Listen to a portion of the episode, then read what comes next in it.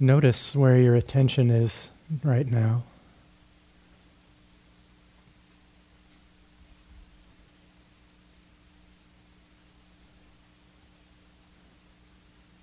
And allow your awareness, allow mindfulness to rest within the body, just as the body rests on the earth. Letting it land there.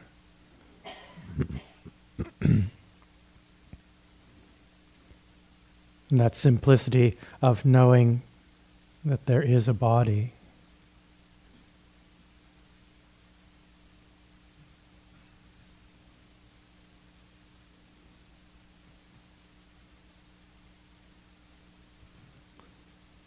Knowing there is a mind, there is this, this knowing that just happens. Body sitting, mind knowing that, awareness knowing that.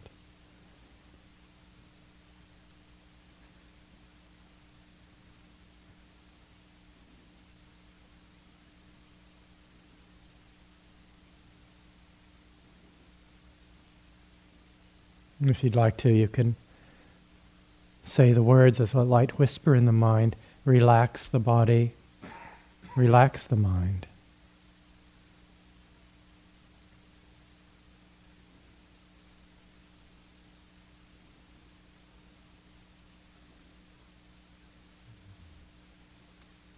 And just as there's almost no effort required to be aware of the sound of my voice, or the feeling of the body sitting or standing, whatever posture it may be in. This is true of all that arises.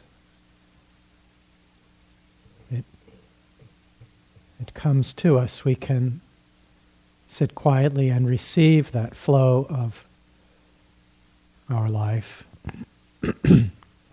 receive experience. We don't have to go out after it. Or make some big effort to connect. It just arises and it's known naturally.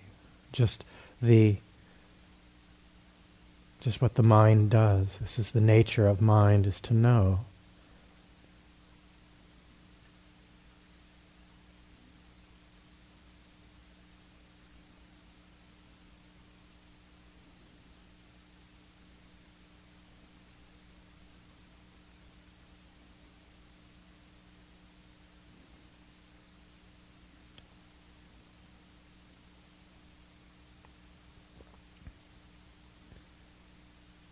Over these last days since we began this period of retreat together, we've been offering instructions, guidance on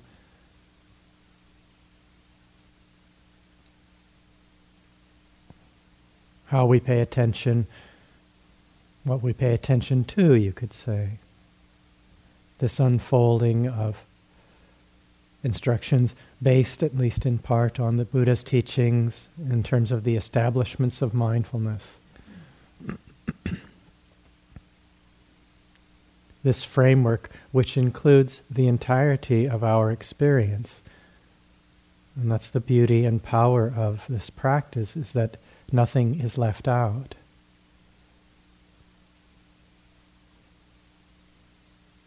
And it's all good. Whatever we're aware of is fine, it's just right.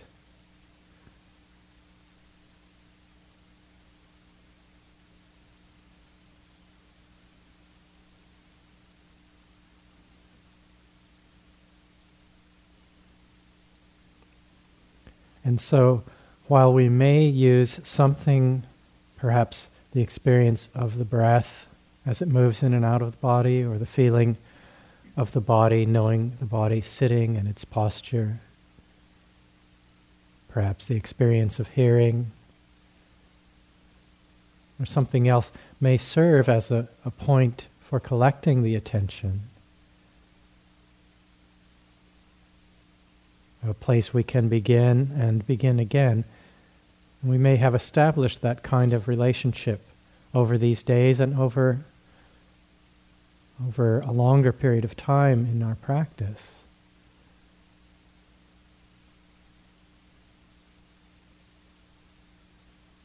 We also open to the entirety of our life, to everything and anything that may arise, whatever takes the attention in a moment, predominates, you could say, strong enough to take the attention. And so the practice moves more and more to an inclusive rather than exclusive frame or intention. We include it all.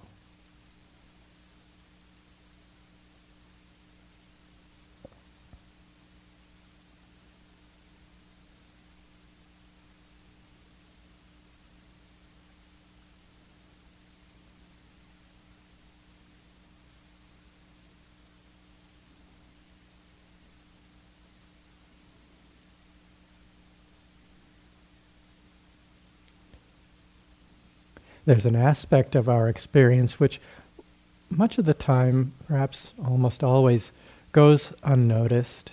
It's, it's subtle, but it's operating all the time. This is the mental factor of cetana. In Pali, cetana, we call it usually intention or volition.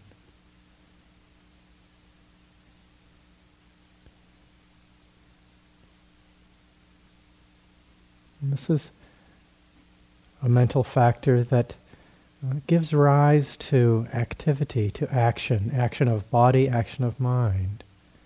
It precedes anything that we might do. It's like a spark or,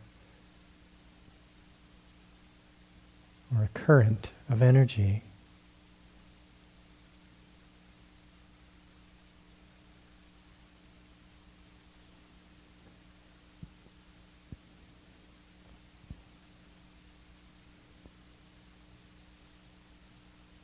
And it's something we can begin to uh, tune into, or at least uh, hold as, as a possibility that uh, we may be able to connect with this quality of intention.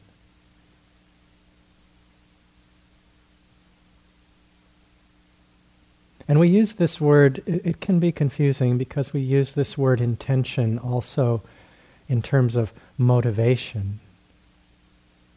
We talk about the intention behind uh, an action, and it can refer to, often we refer then to, to the motivation. Is the motivation wholesome or unwholesome? Is it born of greed or resistance, or is it born of generosity and welcome? Is it born of wisdom and kindness? Born of delusion. But the intention that I'm speaking about, this cetana, it is simpler than that. It's, it's more just a motivating force. It's like an energy, like electricity, I think is a, is a good, useful image.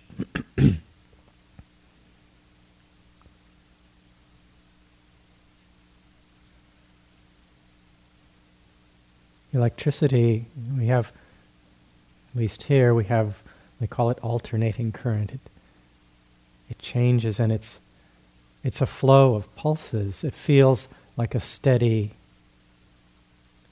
a steady stream, but if it's examined more closely, it's a series of pulses, like a series of droplets.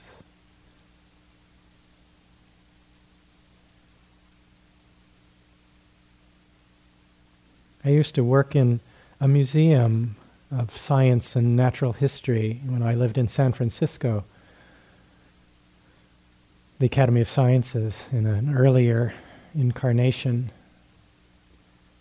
And at one point, someone had created a, kind of a, an exhibit. It was, it was an arching arch over a doorway, and they had created a machine that would shoot a stream of water droplets or water, and it looked like just a stream, but they set up a strobe light at just the right uh, frequency so that you could, and you could adjust it with a knob, and you could freeze it into individual droplets.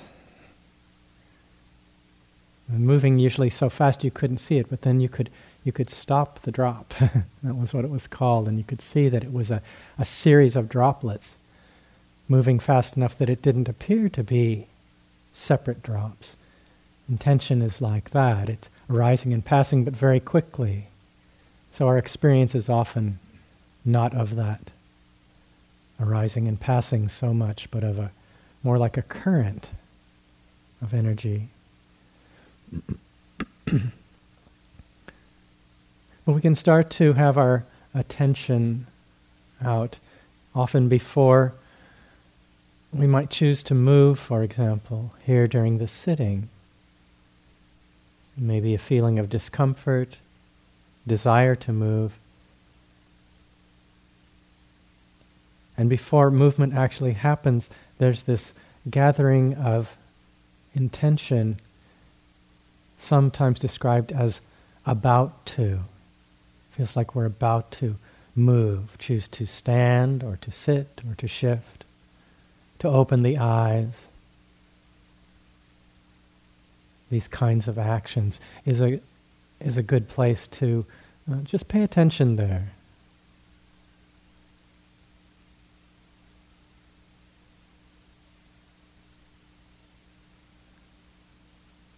So you can add this into the uh, into the mix there. Another experience that we can uh, bring awareness to. We may notice it. Don't don't sweat it too much. Just have hold the possibility of noticing this before an action.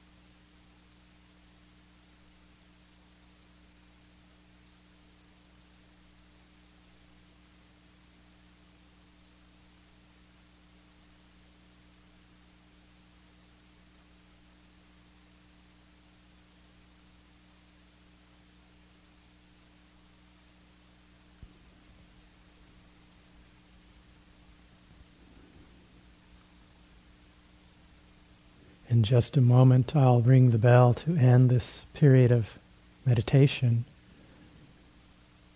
And when you hear the bell, you might pause for just a moment before shifting your posture or opening your eyes. And just, just for a moment, uh, pause there, and you might notice this intention to move or to open the eyes. It's like a little gathering of energy, feeling of about to.